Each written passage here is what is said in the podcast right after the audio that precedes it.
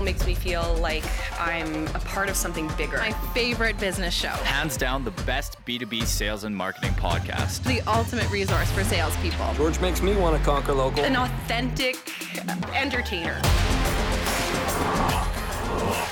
Conquer Local with Vendasta. Here's George Leaf.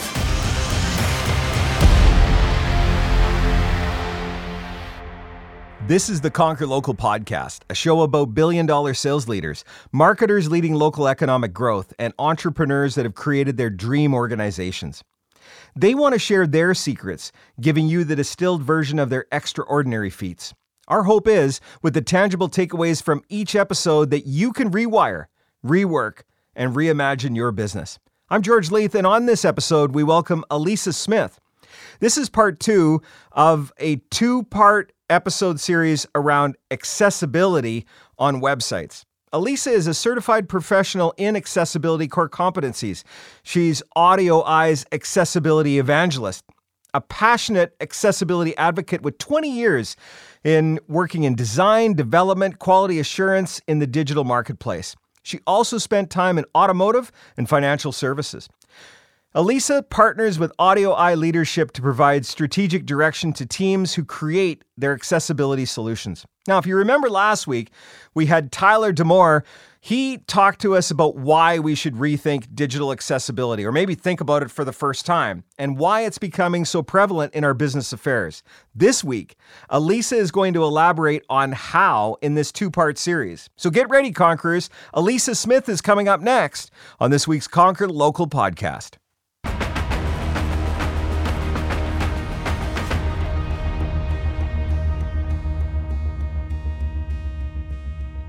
Alisa, welcome to the show. Tyler did a great job explaining last week why digital accessibility is so important. I'm eager to get into what digital accessibility looks like from your lens. We did the what last week, and now we're going to do the how. So let's start off by breaking some misconceptions. What are the most common accessibility misconceptions that you've heard of?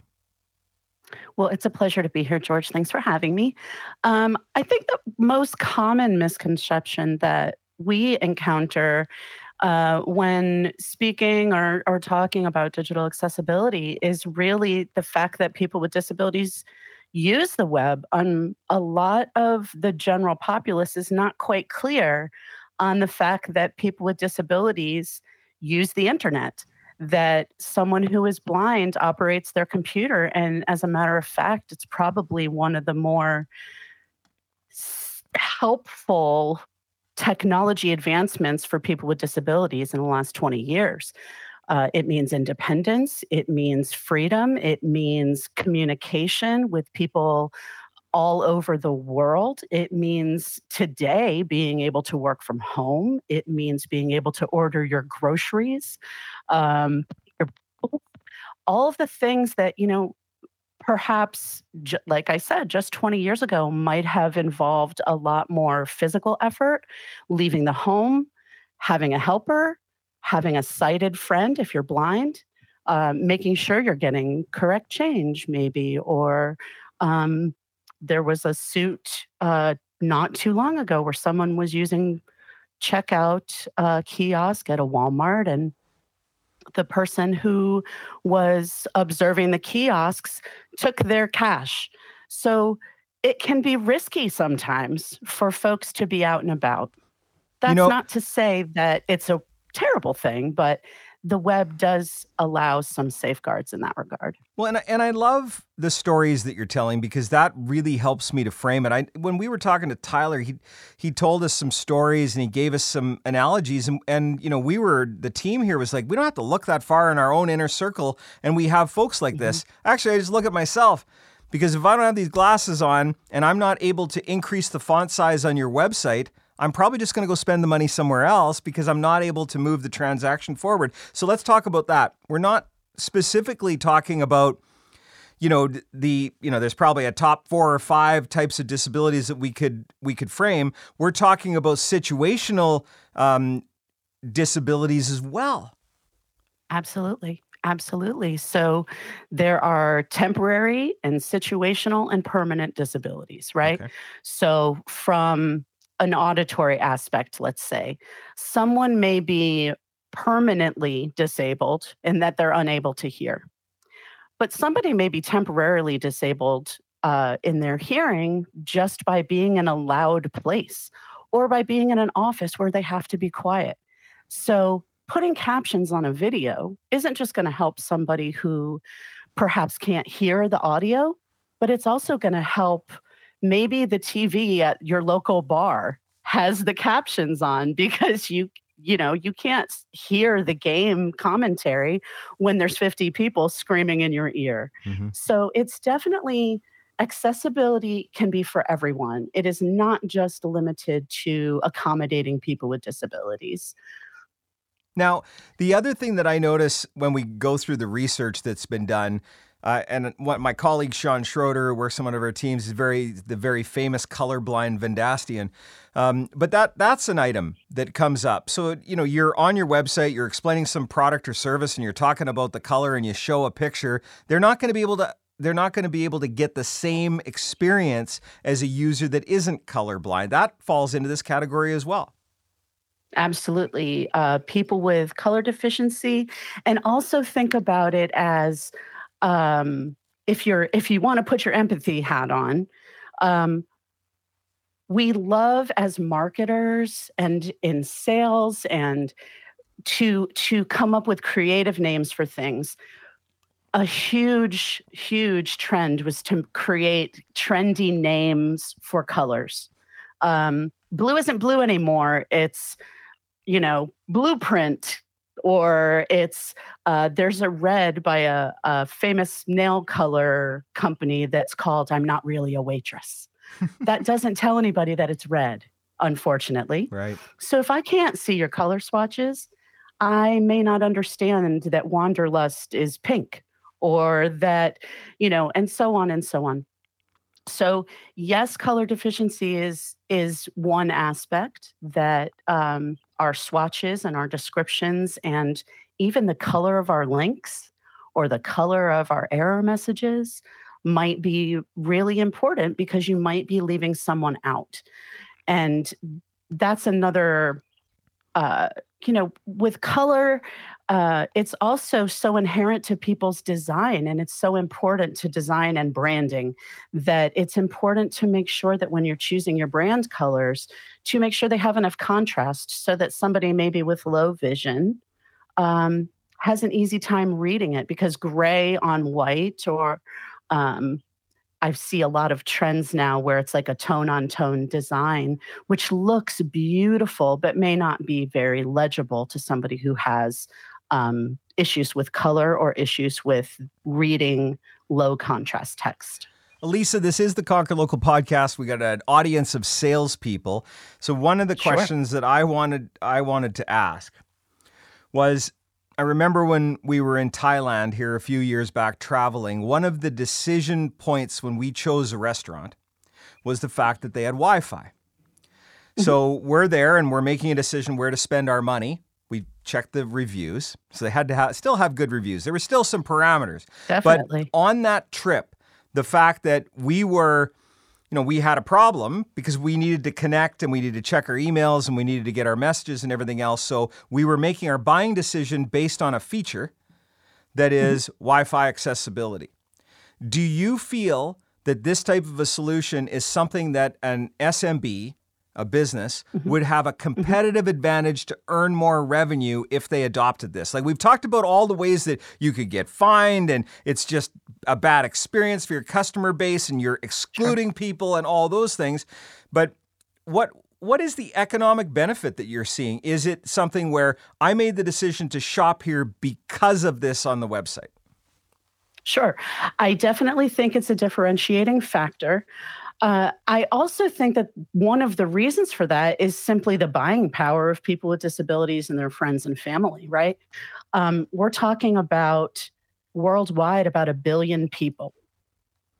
So when you think about adding in their friends, their family, that's about three point three billion potential consumers who are going to act on that emotional connection, right? Disability is emotional. Disability is something that um, people sometimes shy away from because it does force them to face their own mortality.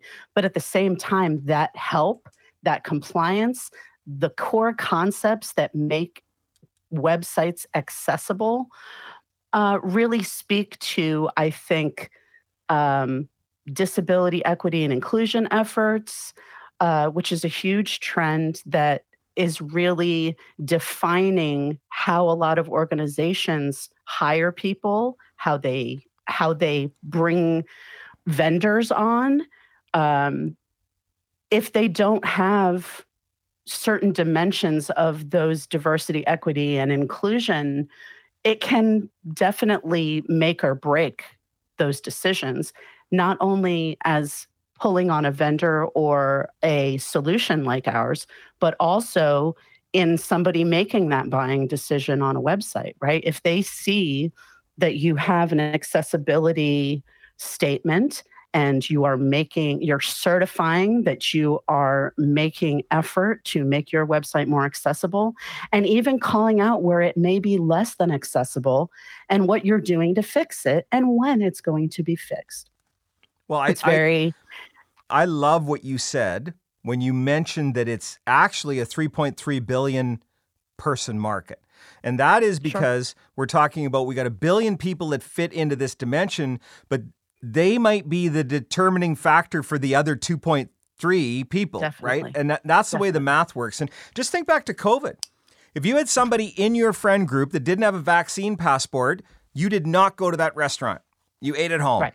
Right? You ordered That's in right. maybe from that restaurant, but you didn't right. go. And we we heard that from a lot of S M Bs where they're like, what happened to all the traffic? Well, it's because we made this decision or that decision or the government made, like we just saw it happen to us and we can extrapolate yep. that to this opportunity. Question that I have, um, what steps could a business take right now in making their website or digital presence more accessible in your opinion?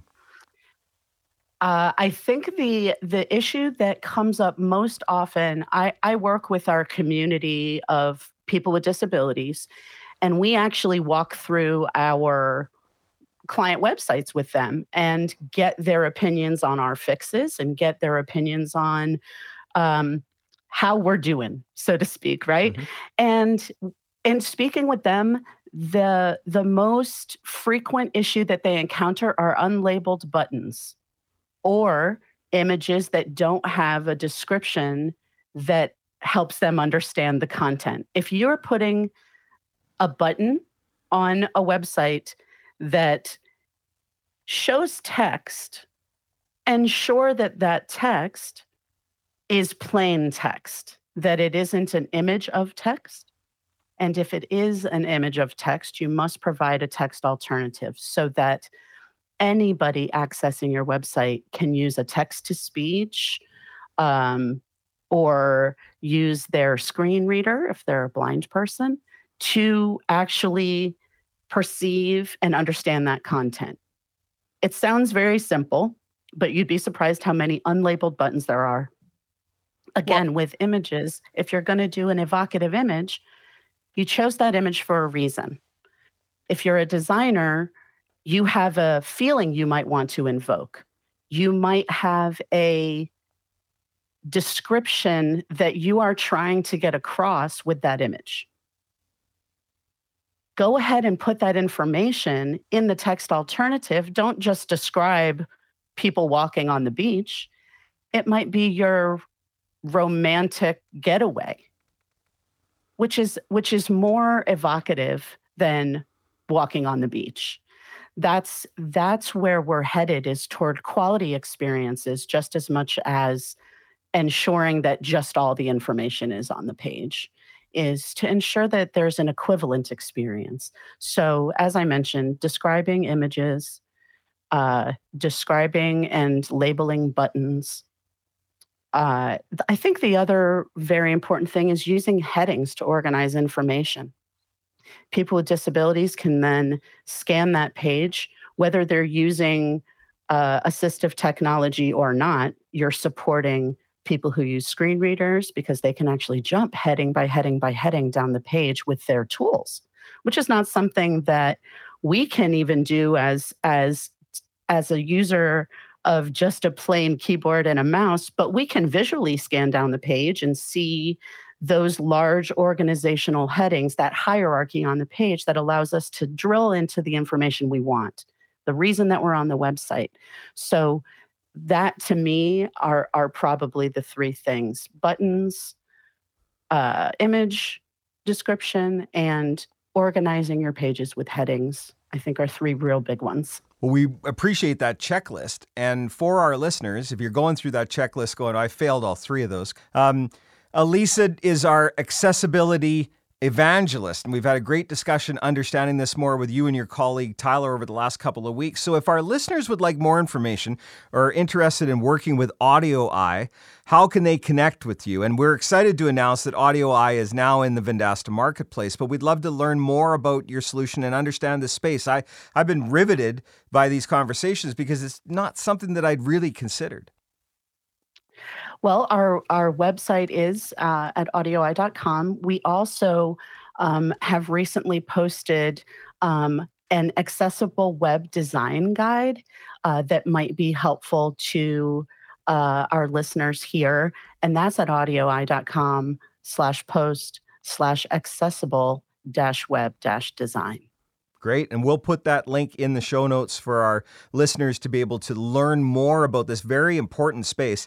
Now, this is, um, listen, there's definitely a revenue opportunity here for sure, because mm-hmm. this is a problem that needs to be solved. But at the same time, this is an important issue that we need to get solved for our, maybe our current customers that might go through some of that situational, or you're missing out on business because you don't have this experience for a customer that does have a disability. So thanks for educating us and, and uh, showing us how your solution solves this.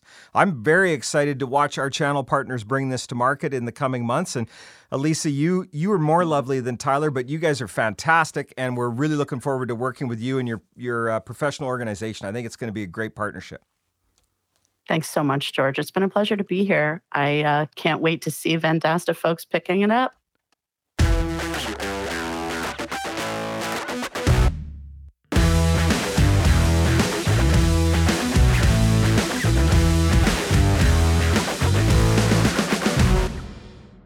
There are one billion people worldwide that have disabilities where digital accessibility is a real hindrance to purchasing, not to mention their circles, which will be influenced by the experience an organization gives that person with disabilities.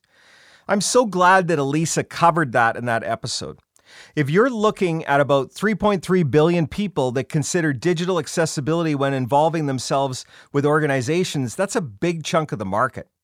Three quick wins to reduce barriers to entry in your digital presence: label your buttons, organize your content by having clear, distinct headings, and include text descriptions on all of your images. While doing this, remember, it's not about getting all of the information, but it's about creating an equivalent experience for that audience. If you liked Alisa's episode discussing creating digital accessibility, let's continue the conversation by checking out episode four eleven, The Channel Software Tech Stack, with the great Jay McBain. Please subscribe and leave us a review wherever you listen to your podcasts. And thanks for joining us this week on the Conquer Local podcast. My name is George Leith. I'll see you when I see you. You've been listening to the Conquer Local podcast, presented by Vendasta. Guest discovery by Zoe Schneider. Marketing by Rory Lawford and Nicole Lozon. Produced by Brett Clarenbach. Executive producers Brendan King, George Leith, and Colleen McGrath. Recorded at Sound Lounge by T-Bone.